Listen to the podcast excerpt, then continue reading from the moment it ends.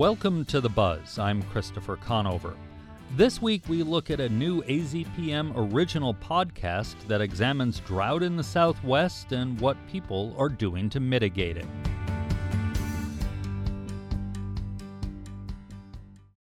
Arizona is in an historic drought. A study in the journal Nature Climate Change claims that the years since 2000 mark the area's driest 22 year stretch since at least the year 800 CE.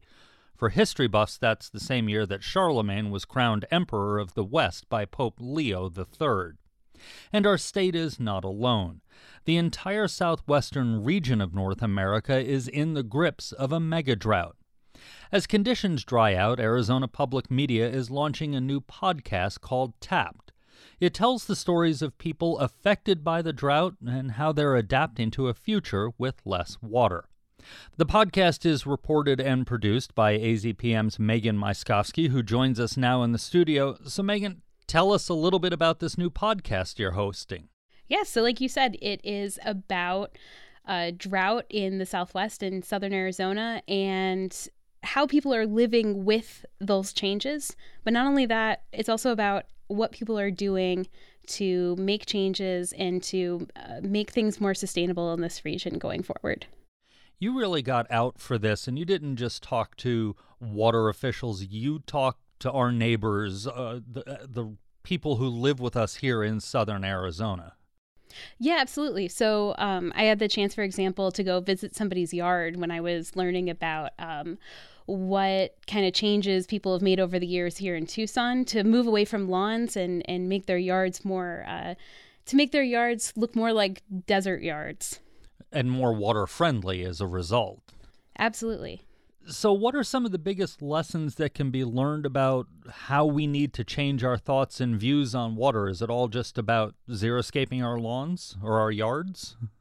I don't think so. I mean, I think what I got out of this was that um, there's a lot of changes on all levels that are going to need to happen. So that means there's going to be, you know, big governmental changes and big changes to the way that we share our water.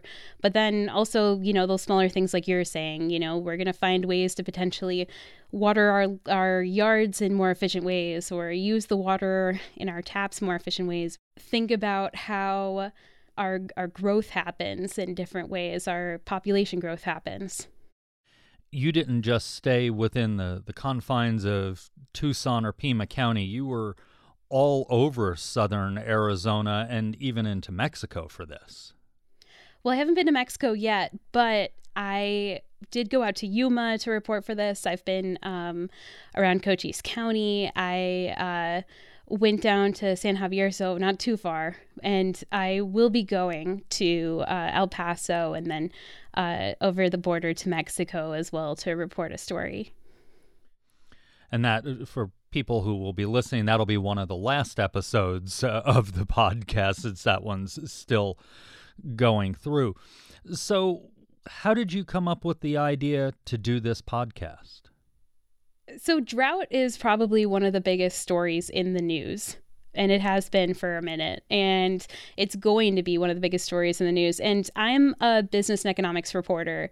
And it certainly touches my beat as much as it touches anybody else in the newsroom's beat. So I kind of wanted to see, you know, how does this topic that everyone's talking about how does it affect the things that I would normally report in the economics realm? How does it affect people's wallets? How does it affect development? How does it affect housing. You mentioned one of the places that you traveled for this podcast was Yuma. Lots of agriculture there, very different desert than we're used to here. It's not the Sonoran Desert anymore. What was the story you were looking at in Yuma? I think a lot of people probably associate Yuma with leafy greens, and it's a big agriculture center. Um, and that's what I wanted to look into because I think that I think if you're kind of on the outside of that, it's easy to look and say, what are we doing with all that water over there? You know, it's easy to kind of make a quick judgment call on it. And I think that people who um, the people out there, the people working in agriculture out there, and also the researchers that work with them. I think they have a lot to say about how it's it's a little more complicated than that, and maybe there are some fixes to make. But also, you know, here's kind of the full picture of, well, why do we, you know, a farm? Why do we produce most of the country's winter lettuce here in the desert. You know, if you eat a salad in the winter, it probably came from the desert. Why is that? And for me, that was really interesting to kind of, you know, actually hear from the source and see what people are doing out there. And I know you're still reporting some of the last episodes of this, but as you mentioned, also, you're about to be heading to Texas. Uh, El Paso specifically, and then across the border. What are some of the cross border issues when it comes to water because I guess water doesn't respect the line in the sand.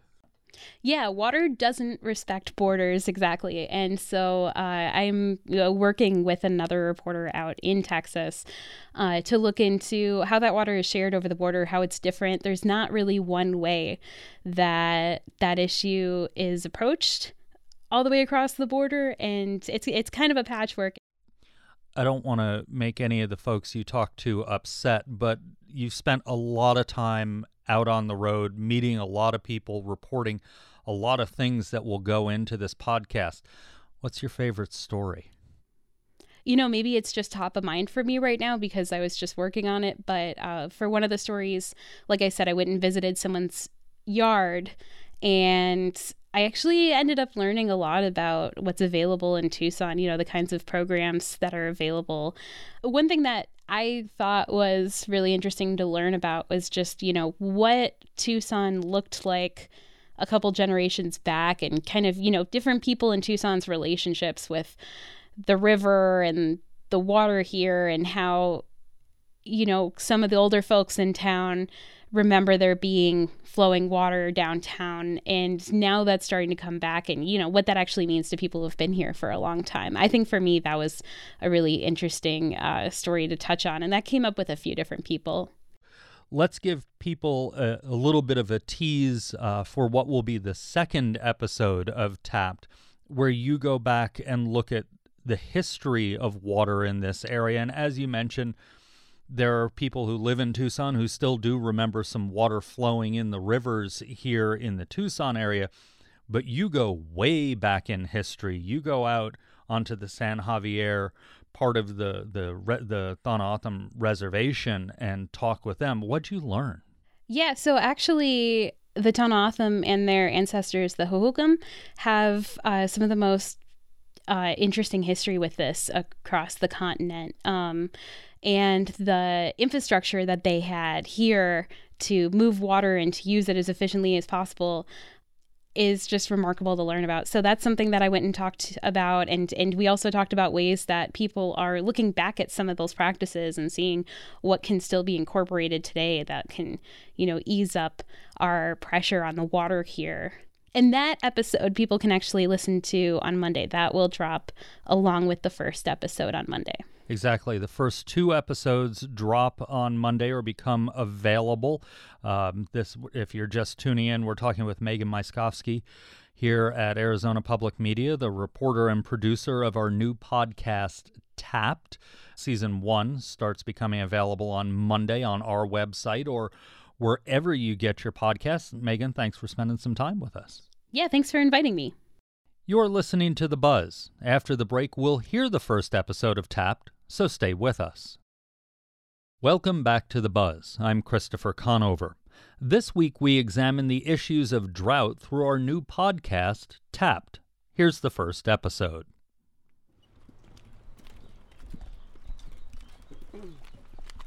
Up a flight of concrete stairs in Bisbee, with a view of grassy hills dotted with houses, sits a reservoir. This, this is not even moving around. That's the hard part. The water is dark, and there's a giant yellow pipe that dips into it like a straw. We are up at the top of the reservoir for Old Bisbee. This is what feeds our gravity fed fire suppression system. Logan Dodd from the city's Public Works Department and a few others walked up here with me. He says the problems in this reservoir eventually work their way down to the fire trucks and hydrants. As you can see, it's exposed to elements, so dirt, debris, critters go into there. There's a fish habitat in there right now. But that's not intentional. Fish get here from people dumping old pets. The people I talk to won't admit to doing it themselves, but high schoolers have been sneaking in after hours to swim and hang out for generations. And this is where the water used to fight fires in Bisbee comes from. A school of orange fish swims towards me and Jim Richardson, the fire chief. I don't know if they're goldfish or they're koi fish, but either way, they'll probably get big. Sometimes a firefighter finds one in the truck when they pump the water through. Every year we're supposed to open and flow our our hydrants to get out the sediment and stuff like that, but the community complains so much about the smell of, of the of the water that comes out of the hydrants. Only a few things are so basic that life can't exist without them, and water is one. We can't grow food or raise livestock without it, and sustained drought leads to loss of trees and plants, and the wildlife that rely on them. Lack of water promotes destructive wildfires, causing irreversible damage to the environment and the places we call home. It also wreaks havoc on our economy, stymieing business growth and the development states like Arizona count on. And perhaps worst of all, competition for this limited resource divides us. The damage of a drought can be devastating, but it doesn't have to be. Solutions are possible and in some places already in the works. I'm Megan Myskowski, and this is Tapped, a podcast where we tell the stories of people living with the cost of drought in the Southwest and what we can do to mitigate it. On this episode, the city of Bisbee in southern Arizona still relies on a lot of things that were built almost 100 years ago as part of the New Deal. That includes the water system it uses to put out fires, which needs major updates. So, how does a small western town make that happen?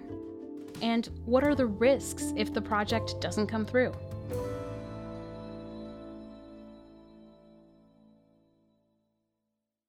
I'm uh, Carl V. Nelson. I'm going to uh, give an interview, as you might say, of my life in Bisbee. Carl Nelson gave this interview to the Bisbee Council on the Arts and Humanities in 1979. I came to Bisbee about the middle of September 1903. His father was sent by a St. Louis company to sell tools, and he brought his family along. And my mother didn't like it at first, and uh, she cried for near the first week, but she finally became accustomed to the place and liked it a whole lot better. Of course, one thing, she didn't like the water systems they had here, which really they had no system, just a well. At that time, there wasn't a water company in town. So families like Nelson's, who lived lower in the canyon, had wells. But those up on the hills had to make other arrangements. This water was delivered by burros carrying two large sacks, bags, one on either side. Bisbee used to be a major player in mining, and the biggest game in town was the Copper Queen.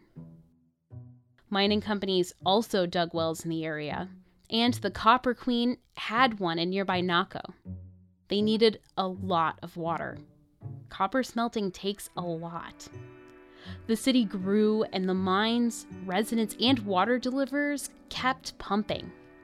In 1903, the supply in town started to run low.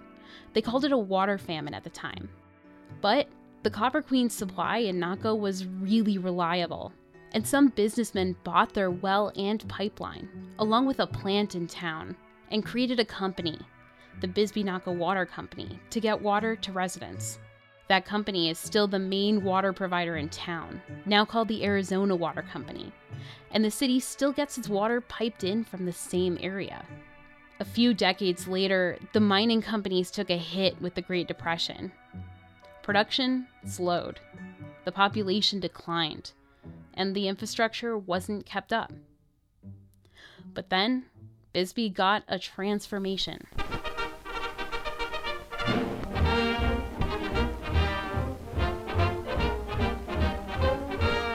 Great Depression left millions of able and willing Americans bewildered and jobless.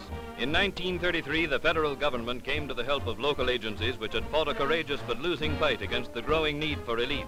The Works Progress Administration, or the WPA, funded lots of projects in every corner of the country, from roads to bridges to airports to water. The water resources of thousands of cities and towns have been expanded by the construction of reservoirs and water supply systems, ensuring an adequate supply of water for the community's needs for many years to come. And Bisbee got the system it has today. The fire department still uses the pipes, pumps, and reservoirs the WPA put in more than 80 years ago. And it doesn't end there. Bisbee still has paved roads, ditches, dams, the copper miner statue, remnants of a public swimming pool, a golf club, a baseball grandstand, stairways through neighborhoods, sidewalks with USA WPA stamped on the corner, and more. The WPA injected a lot of life back into town. But in the decades since, there hasn't been that same kind of money to maintain some of those projects. And that includes the water system the fire department relies on.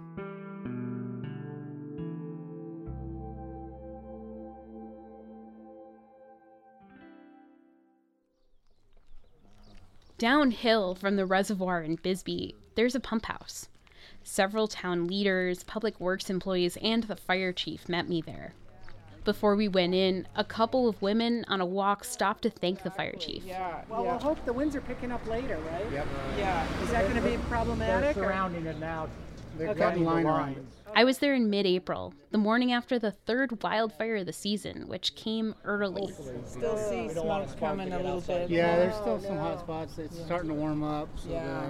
Well, did you have a night or what? Not much. Had a long night. that's Is that a big coffee in there? In that It mug? is. It is a big coffee. All right. We went inside the pump house. It's an old gray building with rust red trim. It's dark and dusty inside, and the pump is so loud they had to turn it off for us to talk. Oh, the system's been unreliable. It didn't cause a problem that night, but it's been a problem for some time. Ken Budge is the mayor and knows the system well. I'm a retired firefighter, by the way, but and also I was working as a plumber. But every time you touch anything old, it, it just starts to f- fall apart on you. This is just what happens with an aging structure. You know, like any plumbing in an old house. The longer something like this sits, the worse it gets. Budge says he's seen some fires where the system made the fire department's job a lot harder. An example of a, of, of a good failure would have happened at Moon Canyon fire um, or Star Avenue, even worse, was um, one of the lines ruptured. I have a picture of it, split right down the side, shot all of our water up in the air, and they, we had to go back up the canyon and pull a hydrant from, from almost a full hose length of everything the truck had to get that water back up to the, to the fire. And he says it's gonna happen again. we're sitting here just, I think, waiting for the next failure. And we don't want to touch anything because when you touch it, it just starts cascading and get worse and worse and worse. There's the pungent smell of the hydrants when they flush them. And Adrian Borquez with the Public Works Department says leaks are an issue.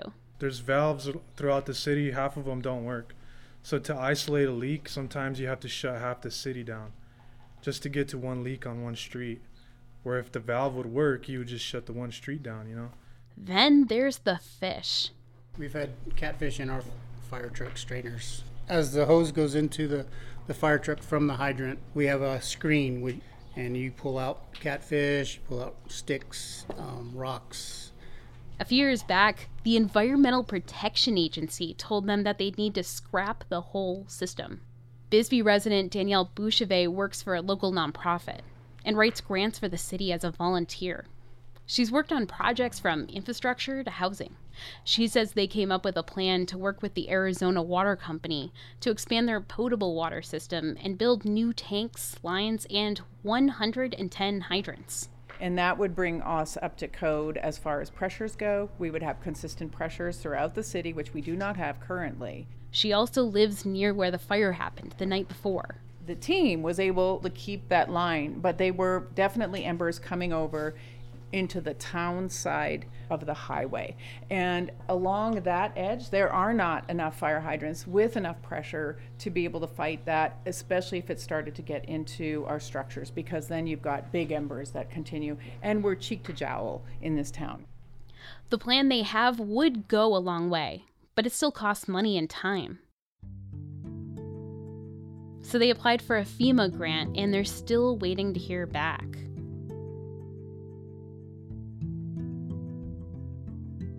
My name is Mark Apel. Um, I live in Bisbee, Arizona, in Old Bisbee, and I've been a resident of Bisbee for 25 years. Apel is a retired University of Arizona researcher, where he worked on water issues. He's now the environmental projects coordinator for Cochise County and spends a lot of his time on the San Pedro River. He says climate change isn't just making fire season longer and more destructive, it also affects the water supply in town. Those water levels are, they change all the time. Uh, we have a well in my neighbor's backyard, very close to this pump house. And that is essentially the water level of the aquifer, the groundwater in that area that is being drawn upon to fill that reservoir. And it changes, you know, it can drop 12 feet over a few months, you know, depending on whether we've had rains or not. And this winter, you know, the water levels are pretty low in the aquifer right now down there. I can look right down to my neighbor's well and see where the water is. That water supply is somewhat tenuous. The system run by the Arizona Water Company draws water from a different source, the Upper San Pedro Basin. And that source is more reliable. I think having that redundancy in the system will really be great for the city and give us a little more breathing room in terms of attacking and or preventing wildfires. If you live in a fire prone area, you know putting one out isn't all about hosing it down. Firefighters clear brush, they use fire retardant. They also work on preventing fire, and that usually takes some help from homeowners in the area. Apel lives in what's called a wildland urban interface. I have a house that literally is in my backyard is wildlands. I've na- I have neighbors to either side of me, but right behind me are the hills and the grasslands and the oak trees directly in my backyard. And so the threat of wildfire is really high, and damage to residences is very high the city works with people in Apel's part of town to clear brush and make updates that would help prevent a fire from spreading through it. There's quite a bit of responsibility that should be taken by homeowners to make sure that the uh, fire department's not taking care of fires due to neglect around somebody's house, like, you know, storing pallets or, you know, having firewood placed up against the house. But water is still a big part of the equation.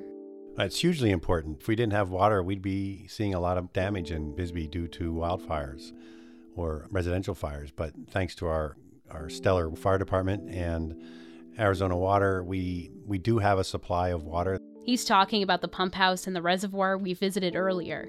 And right now, that is the only source of fire suppression water in our neighborhood up there. So, how does a small town get a federal grant for a project like this? There's a lot of that money out there, but many rural communities throughout the West aren't really equipped to apply for those grants. They don't have grant writers, they don't have um, the administration to oversee the grants and the finances of the grant. This grant application was a lift in itself and was led by Danielle Bouchevet, who you'll remember we met at the pump house. And like I said, she's a volunteer, which is what a lot of small towns rely on when they can't afford much staff. We're really lucky to have somebody like Danielle uh, to help uh, help our city.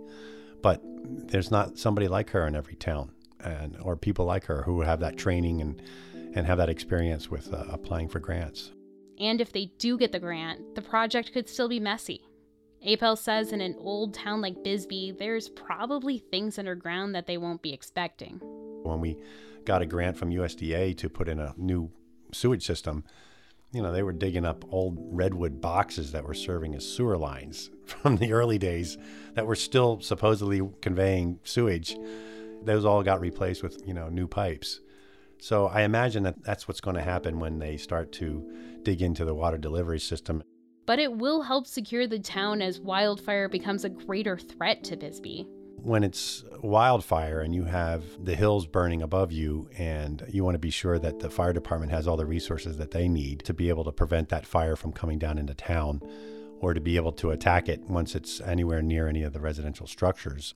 Having a system in place that gives them ample supply to attack that fire is hugely important, and to protect our homes is, is huge. They need the grant to fix the problem. Otherwise, Bisbee's stuck with a system that gets worse by the day. They expect to hear about the grant and their future sometime in the fall.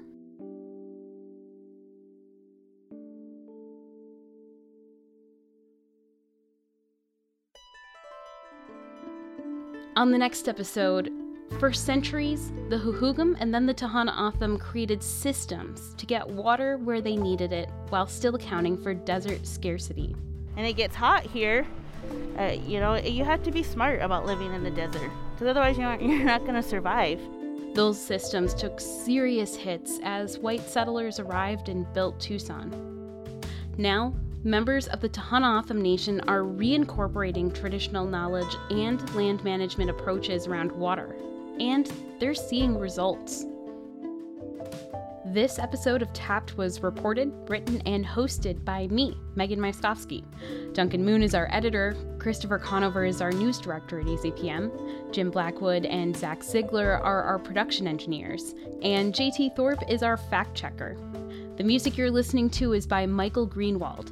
Visit our website at azpm.org slash tapped for pictures, links, and more.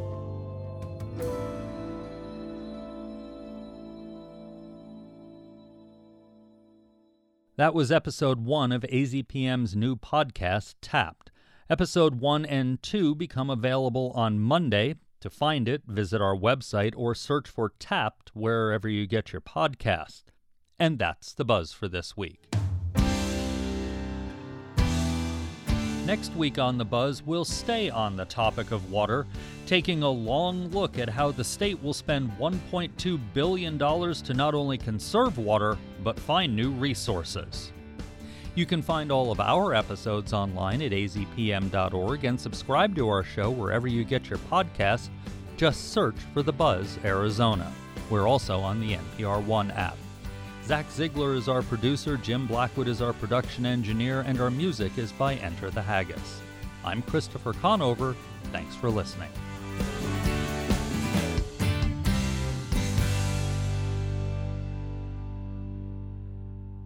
Arizona Public Media's original programming is made possible in part by the Community Service Grant from the Corporation for Public Broadcasting.